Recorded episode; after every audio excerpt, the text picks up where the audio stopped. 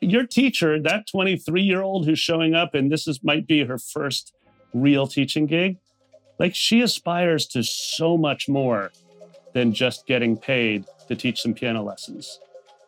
And so the question we have to ask ourselves as school owners is are we ready and willing to invest in other people and their personal growth and their journey as much as we're ready and willing to invest in our students, our music students, in the case of BMF, our families and their personal growth and their journey?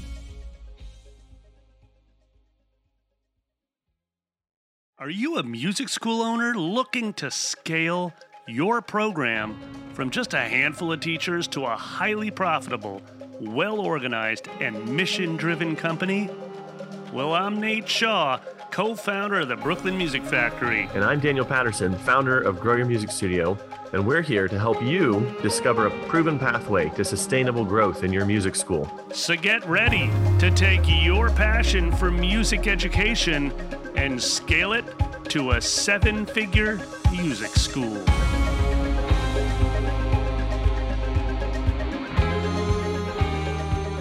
Hey there, Daniel from growyourmusicstudio.com. And in this video, I am talking with Nate Shaw from Brooklyn Music Factory. And we're going to have a what I think is going to be a very interesting discussion um, about his studio and some of the things that that we can uh, learn from a studio like BMF. Uh, so, Nate, thanks uh, for talking with me. I'm very excited to have this conversation. Yeah, Maybe yeah. just start by by uh, give me a little bit of background on Brooklyn Music Factory. Sure. So we're a school in Brooklyn, New York. Um, a simple tagline: inspire musicians, build community. Uh, we're 11 years into our journey. Uh, we currently serve well. We we will serve about an average of a thousand families a year through both our private lesson program, our group class program, and our camps. Um, we're primarily a pop and rock school uh, with what we call an ear before eye approach. So that means this we're very heavy into ear training, music theory, and it all the students express themselves through songwriting. So yeah, the school has been uh, a total passion project for myself and my partner. Um, and it's just grown over the years. You know, we started literally in the space that I'm in right now. This is my basement studio in Brooklyn. We started here with 40 students, um, and we grew a band program, which then grew into sort of a group. We have a group piano program called Club Keyboard. From there, we started developing our games in an app called Big Music Games. Um, so that's an iOS app that now we have teachers and families around the world playing. From there, we started developing our own sort of learning management system so that we could share all of our games with our families and our teachers um, really effortlessly. So all of a sudden, about five years ago, we we realized we were a software company, and so all of these things sort of like have been, um, you know, we've been building these things, Daniel, but with one very like simple, focused purpose, which is just how do we use music uh, and that language to deepen connections and between people. And we started with families. We're just like, how can your family use music to build connections? And then from family to family. So our community room and our and our all of our live events and all of the ways we try to bring people together just have a very basic purpose, which is to use music as a community building tool. And so it's funny because, you know, oftentimes when we get started as teachers and in this world, we think we're teaching lessons, you know, like, i.e., we're teaching the piano. But I really think that if we look deeper, you know, deeper into our motivations and our inspiration, we will find actually that there's a different reason we show up every day. That music has been something really profound for us as teachers and as business owners. And for us, you know, uh, at Brooklyn Music Factory, you know, it's around community. It's around what can it do to try to uh, just connect people and build bridges where we need it to. And so that's that's been the that's been the that's been the more important deep work. Yet along the way, we've had all thousands and thousands of musicians that have uh, launched their journey with us. So yeah. it's a little bit about BMF. Okay. Now, one of the reasons why I wanted to do this video and, and really series of videos I think we're going to do together is when I first began Grow Your Music Studio five years, uh, well, over five years ago now, um, as I shared my story of what I had done in my single teacher studio and the summer camp that I'd helped co-create and the you know larger, I'd say mid-sized studio that I was a marketing partner for, is that as I shared what had worked, what worked as I had those experiences and what didn't work, people were able to draw inspiration, uh, possible action steps, like different things that came that that I had gone through as I shared about them and shared my experiences. People were able to kind of model their studio mm. after that. Mm-hmm. It was a very so. For example, this is a very small example, and then I want to kind of get back to you and, and and really the whole reason I'm even telling this part of the story is that five years ago when I just started preaching about the benefits of Google Ads Mm-hmm. And I spoke to people about it. I actually had to convince teachers that it was something worth doing. I had this view of the world that was vastly different than a lot of other small to mid-sized studios. Like I had gone to the top of the mountain and brought something back down from it. Hmm. And I had to convince people that isn't the case anymore. It right. is now such a present reality in, in at least in a lot of the music studio owner forums that I participate in or have, you know, monitor, like this is now just common thought. That wasn't yes. true five years ago. Yep. And so I think there is a little bit of mystery, especially for studios that aspire to be the size of studio that you are. Mm-hmm. There is mystery about how do you even get there? What are the obstacles along the way? Like, what are the things that you had to overcome? Because at the lower level, what I'm very aware of is in all the coaching that I've done over the last five years, where literally we've now worked with over 600 studios, Badass. there is a familiarity that I have with the common problems. Yeah. As you get up into the rarefied air of 300 students, 500 students, 800, 1,000, 1,000 plus. Yep. There, the resources just aren't there. Hmm. And the reason is, is that it's a challenge to actually run an honest to God, true small business like a, business outside of our industry would do. And so I think an interesting thing to focus on that I know about your story, and, and we'll get in a little bit more as, as to why we know each other in a little bit. But I think an interesting thing for you to focus on here at the very beginning would be um, what were what were some of the experiences that you had that mm. helped you build BMF to the size that it was.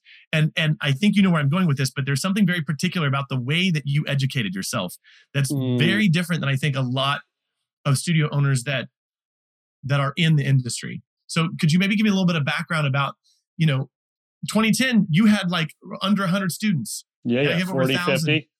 Yeah. What was that journey? Yeah, so it's a great question because I think there's no, there is absolutely a transformation for us, Daniel, as uh, teachers from viewing ourselves in this limited capacity, i.e., and it's not very limited because you and I both know. I mean, you're a pianist. I'm a pianist. I moved to New York as a jazz pianist when I was 25, I think. And, you know, that was a deep dive. Like I was deep into mastering that craft. And yet, when it came time to running a business, I still only viewed myself as a musician. You and I, I mean, we're we're students. We're lifelong students. Like we wouldn't be studying an instrument if we weren't really dedicated and curious to understanding something at a deep level. We apply that to the craft of business and all of a sudden these doors that that we didn't even know existed out there, we start recognizing there's a door there.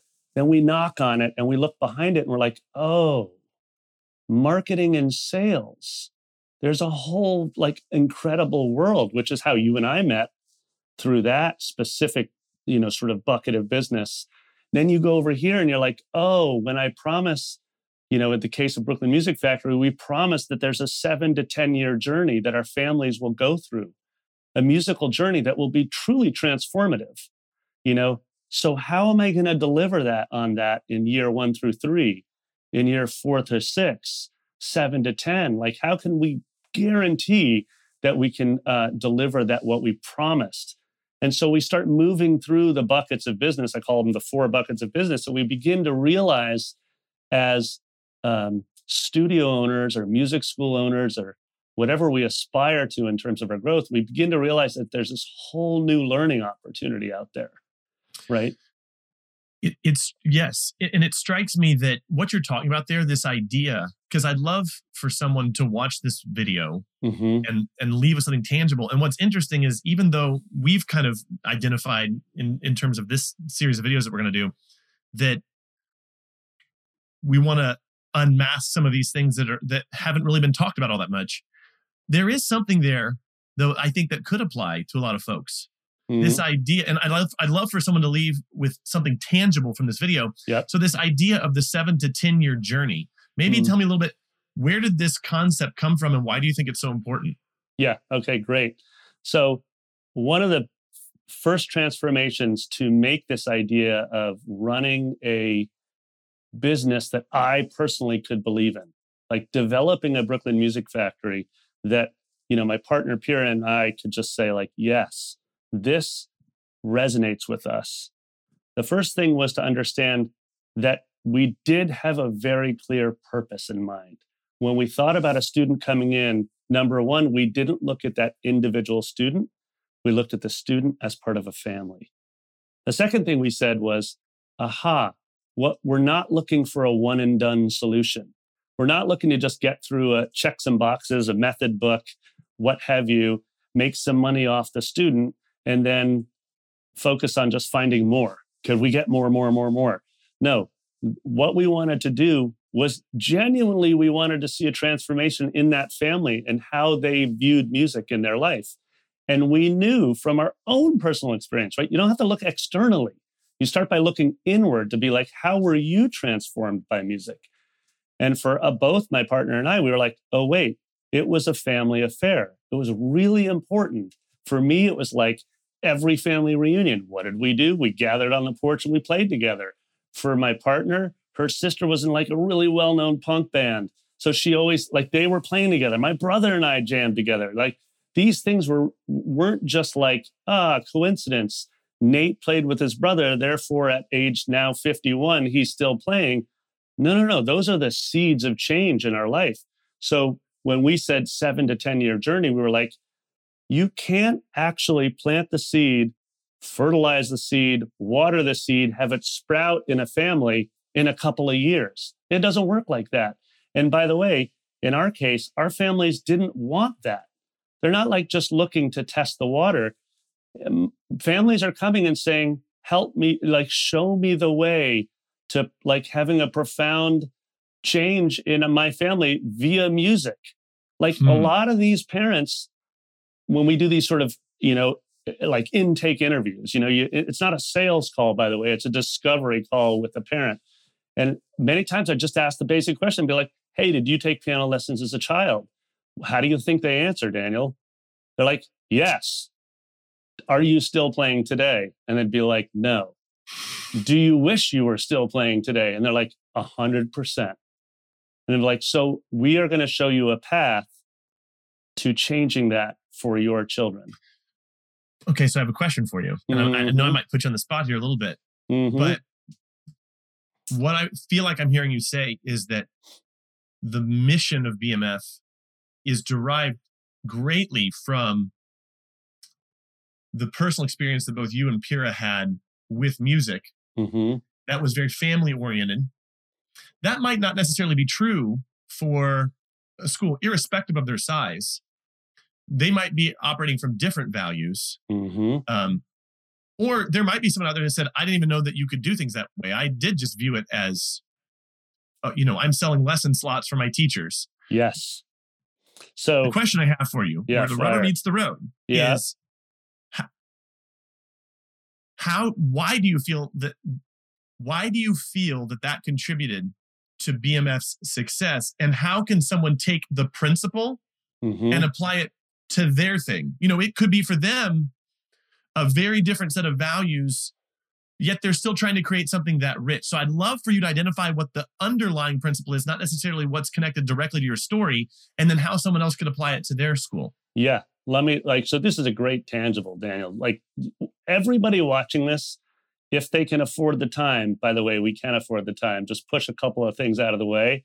Maybe a, a little less netflix a little more uh, like growth time not that i don't love myself some netflix yeah. hey i'm with you but, but here's some very concrete steps and just to clarify if i were to walk into your studio someone watching this I would expect that your mission would be different. I would expect that your mission would be something really authentic for you. Right? Because the energy of your school and your space, your studio comes uh, the, the the quality of energy comes directly from the quality of your authenticity, how sincere you are in doing these these steps. So Number one, sit down with your journal.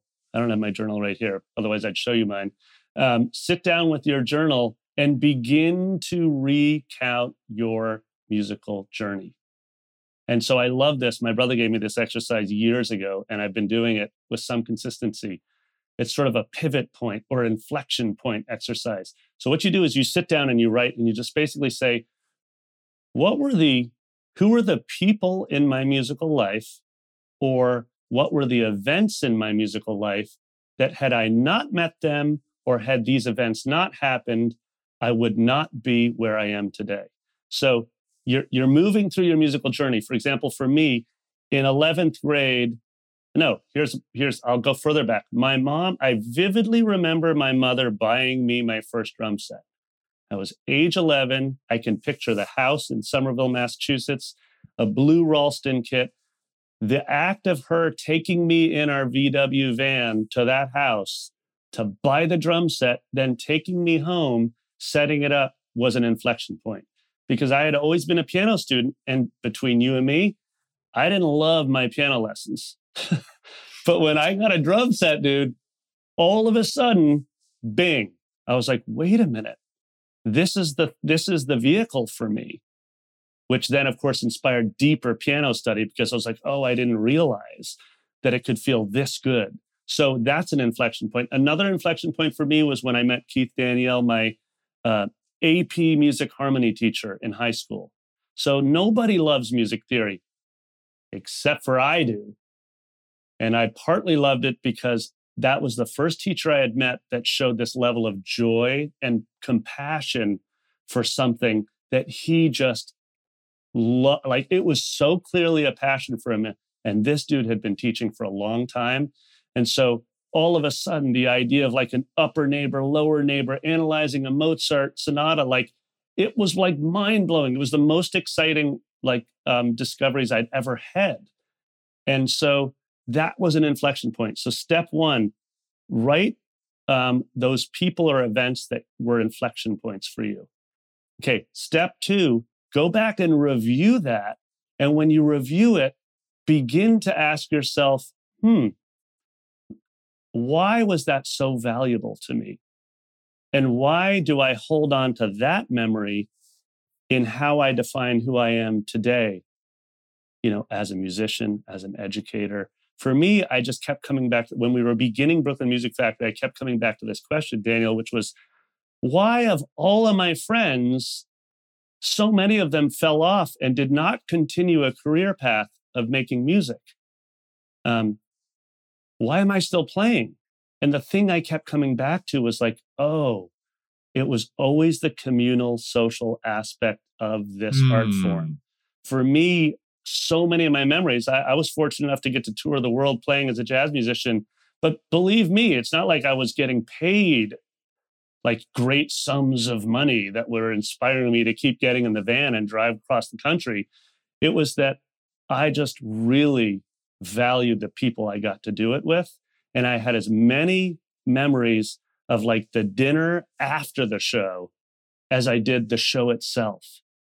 And so as we were developing Brooklyn Music Factory, I was like, wait, for us, the community room is the most important classroom we have. It's more important than the private lesson studio because that community room, by the way, is going to be where these kids like are truly motivated to dig in for another seven days and want to come back because they're connecting with all these other musicians. They're making friends. They're realizing they're not alone. It's very much like pros. I'm very much like being on a sports team, you know, Mm. like you just love the fact that you and your buddies are all getting together to kick the ball around. Do you care that much about your like refined soccer skills? Nowhere near as much as the fact that you're all making the hang Friday night at the game and then having pizza afterwards, you know? Um, so that exercise of asking the why around inflection points, Daniel, is because you begin to s- sort of simmer it all down to the essence, which is like, oh yeah, music for me is basically these one or two th- or three things. And in my school or in my studio, that is going to be front and center every day that I talk about our purpose or our, mission. Um, so What's that third step then? yeah, the third step, great question, is to then um, make sure that you lead with that, right? Mm. So you're leading with what your specific mission of your studio is. Ours is to inspire musicians and to build community. And when people are like, what do you mean inspire musicians? I mean, that sort of seems sort of cliche. It's like, oh no, well, we take a very specific approach. We're a game based um, teaching approach. We're an ear before eye approach. Um, and we define it very simply. If your family, if your child is not super psyched to come back every week for a lesson, we're actually failing with that inspiration model. You know, and then the build community is very basic. We're just like, we don't do recitals. Not like there's anything wrong with recitals. We're not judging the recital. We're just saying for us, everything needs to be collaborative. It's more important for me to see a whole bunch of parents and kids in a big African drum circle, like these suckers back here. It's more important for me to see them all gathering in a drum circle than it is to see my one student be able to execute on a sonata, Hmm. right? That to me is actually a failure of our purpose. Hmm. Like what I want to see is collaboration and connections happening. So the third step for you as a studio owner is to say, okay, for me, these one or two or three things are really the essence of who I am as a musician, an artist, an educator. And guess what? I'm going to put it front and center on my homepage. I'm going to lead every single sales call with that. I'm going to be unapologetic with what my purpose is. And yeah, that's that's the third and final step is you just declare it. Interesting. I don't know about you, but I didn't get an owner's manual when I started my music school. And I wasted a lot of time on trial and error and making things up as I went along. But you don't have to do that. Nate and I are building a library of resources and tools exclusively for fans of this podcast.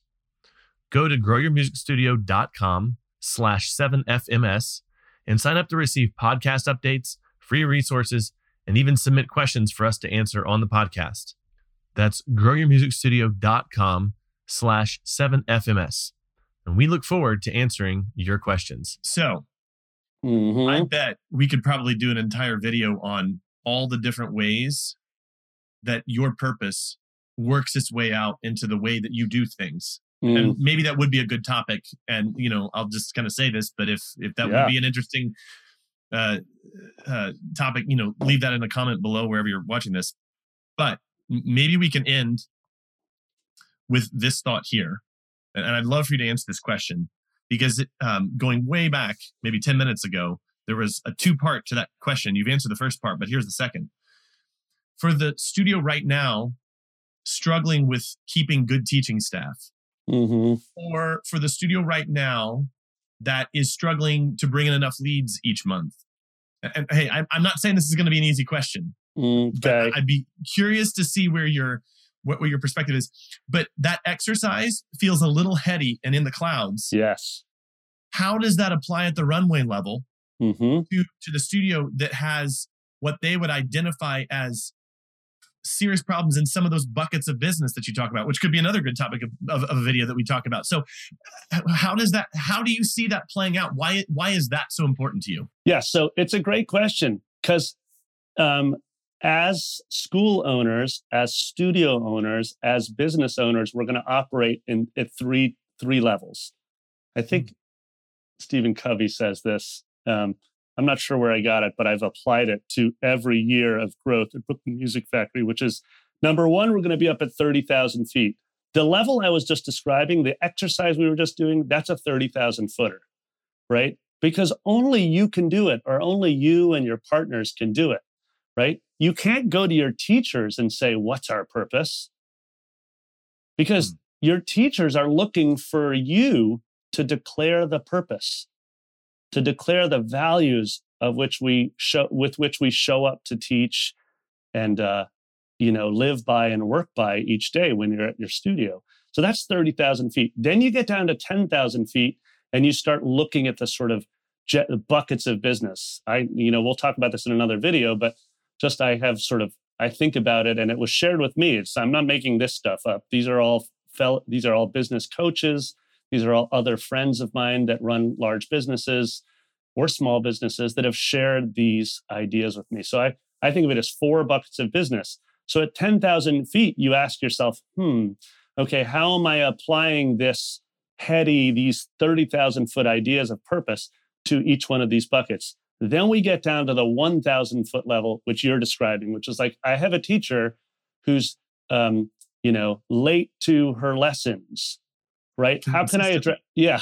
Like, like that's a very real pain point that we all have. Like, how do we get our teachers to show up consistently or at Brooklyn Music Factory, communicate consistently with the families, with the staff, et cetera?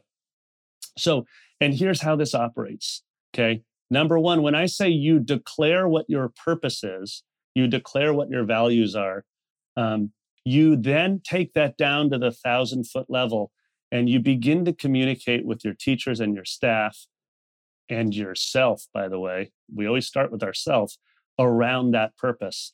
And so let's say i have a teacher who's you know consistently showing up 5 minutes late to her first lesson of the day you know and it's obviously that's not a sustainable thing right? This family is going to drop eventually. They're going to be like wait you're not respecting my time da, da, da. this teacher just you know thinks they're busy, etc. They don't know why. You go to that teacher and you say, okay, first of all, um, you and I are going to talk, I'm going to have what we call a performance review, right? And it's not, this isn't like a, this isn't like um, the boss looking down on you. This is, we're all in this together. Now, if our purpose is to inspire musicians and build community, and one of the key components of building community is building trust, right? People have to feel vulnerable and they'll only do that or be willing to be vulnerable. They'll only do that if they trust you and I. And so you can't build community without vulnerability. You just simply cannot. Like we, I need to turn to you, Daniel, and be like, I need help. That's a vulnerable moment. And then when you do what you naturally do, which is help me, aha, we're now starting to connect and commune, right? So you go to that teacher and you say, listen, how is it that we can possibly build community i.e., and start by building trust. If they don't trust that you'll show up on time every every Tuesday, right? And you just simply ask the question, if our purpose is this, how is it we can possibly realize that with, you know, your student if they don't trust that you're going to show up consistently? You just lay that question out there. Mm, yeah, follow up with that. And uh, but that that's one of the very most important first steps. So what i what i what is going through my head right now is that because i'm a business coach right? Yeah yeah. And the level of question that i get all the time is hey i have this problem. How do i fix it? Mm-hmm. as if there is a tactic so the level of question I get is, hey, how do I get my teachers to stop showing up late all the time? Mm-hmm. And you know, and I could address the question at that level mm-hmm. of, well, you know, well, here's some ideas. You know, here's some things that you can do, and here's how you can uh, manipulate or apply pressure. I think the subtle thing, and it's so easy to miss mm-hmm. what you're mm-hmm. saying here. And I think if people aren't careful, they could hear this and be like, well, uh, what what can I do with what Nate just said? Yes. But here's what I hear um, and it goes back to a principle I learned from an older mentor of mine when he said, You don't have a healthy lawn by pulling weeds. Mm. You have a healthy lawn by growing green grass, by growing healthy grass. And what you're talking about is growing because the conversation you have to have with that person, the, the strength of character you have to have to deliver that with levity, but also seriousness to be, you know, the, the, the yep. you can't be showing up with ego. Like what you're talking about is a much more holistic approach where if you're thinking at those, at that big picture level, the runway level stuff tends to take care of itself. And a lot of times when I'm working with folks, and, and, I'll, and I'll shut up after this, but a lot of times when I'm working with folks, I ask a lot of questions and we can usually pinpoint there are deep underlying issues that cause folks to have these kinds of problems. Um, I think I think of a of a studio I worked with a number of years ago where she basically had a full scale mutiny on her hands. She had some of the highest mm. paid teachers mm-hmm. in in the uh, city, and they were still very unhappy with her. And as we dug in to the underlying causes, um, she was extremely stressed out by the situation, resenting those teachers deep down. Yes. And then as a result, was showing up as a very, very different person. We worked together for, you know, a, a half year. When I met her, she was literally, she didn't want to sell the business. She, she we're talking give it away. students. She just wanted to shut it down. She's yes, like, I can't totally. sleep at night. A yeah. year later, she had grown by 100 students mm-hmm. or nearly 100 students, um, had a full time studio manager working for her. Mm-hmm. And because we had dealt with these more internal things, she was able to show up as a very, very different person. And it took some work and there was some stretching and growing pains. But what I think I hear you saying, and correct me if I'm wrong, is that it's this idea of thinking from the big picture and moving out when you solve those big picture problems these lower level problems tend to go away and there's something you can point to outside of yourself other than hey i don't want you showing up late yes. you're actually showing up with this is the purpose this is why we're here this is what all this exists and this is what we it, it calls something it calls people to something greater than themselves which i think is so necessary in this technological age in which we live where everything is so fractured and this idea of community especially given the year we've just been through. This yeah. idea of community is almost like this distant memory or dream or, yes. or almost idealistic thing that almost doesn't even seem real.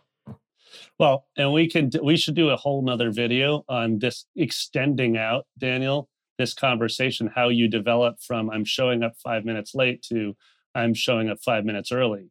Mm. Um, because that's the reality. That's the outcome we want.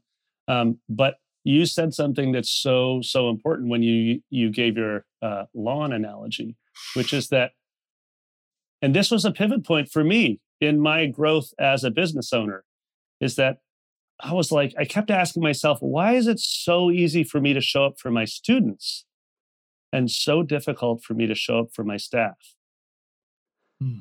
and i was like i love you know like we you know we we as we sort of like open our heart and and we, we're just trying to figure out how to be who we are. Like when I was sitting across, you know, teaching an eight year old student and she's writing a song about snakes, I'm like, oh man, it's just amazing. It's fully where I'm supposed to be. Right. But then when I was having the one on one check in with that teacher, I felt um, I would feel like I wasn't being authentic. And so, one of the things that transitioned for me to get me from a space of, I consider it like, um, you know, um, we when we start our studio, we operate from a space of like, as you put it, manipulation. Like, can we just pay more and they'll start showing up on time? Can we reprimand them and they'll start showing up on time? Can we fire a teacher and then when everybody else will be like, oh no, Nate just fired a teacher. I better start showing up on time. It's sort of like the stick approach. I like carrot and stick, carrot and stick. Um, and the, and and that approach, I think, is going to continue to bring about that those sleepless nights you're describing from that Atlanta school owner, right? It's this idea that somehow I can manipulate the situation, when in fact, the realization for me was, wait a minute, I love to teach this eight year old I can take that same uh, authentic desire and help grow these adult teachers and staff in my organization. mm. right? And apply that same genuine desire to see this, you know, this teacher that might be just starting out on her journey and really like putting together some life skills in addition to her craft as a teacher, in addition to learning how to be a really um, uh, a, a valuable part of a community as an employee and as someone who enriches the entire community rather than just showing up to do the job. So when you begin to address each one of your teachers and each one of your staff as an opportunity for you to benefit them in their personal growth, you are going to see a radical transformation in the commitment from your from your employees. Okay? Because you said it perfectly, dude. We never just show up for the check. And by the way, if I'm just showing up for the check, it's a pretty good sign that I shouldn't be showing up.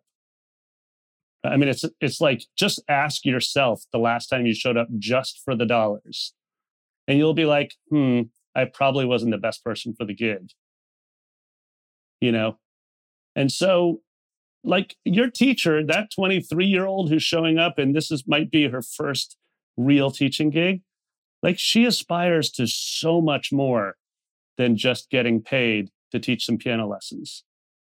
And so the question we have to ask ourselves as school owners is are we ready and willing to invest in other people and their personal growth and their journey as much as we're ready and willing to invest in our students, our music students, in the case of BMF, our families and their personal growth and their journey. And so that's sort of like still kind of going 30,000 and then zooming down to a thousand. Right. And, and a lot of the work that you and I will do in these, um, in this video series, I think is we'll begin to unpack some of the basic uh, tools we can use as school owners to really sort of set ourselves up for long term success um, and just understand how to implement those tools. First of all, understand that their, their tools exist. Second of all, being like, okay, let me just implement one or two of these to start.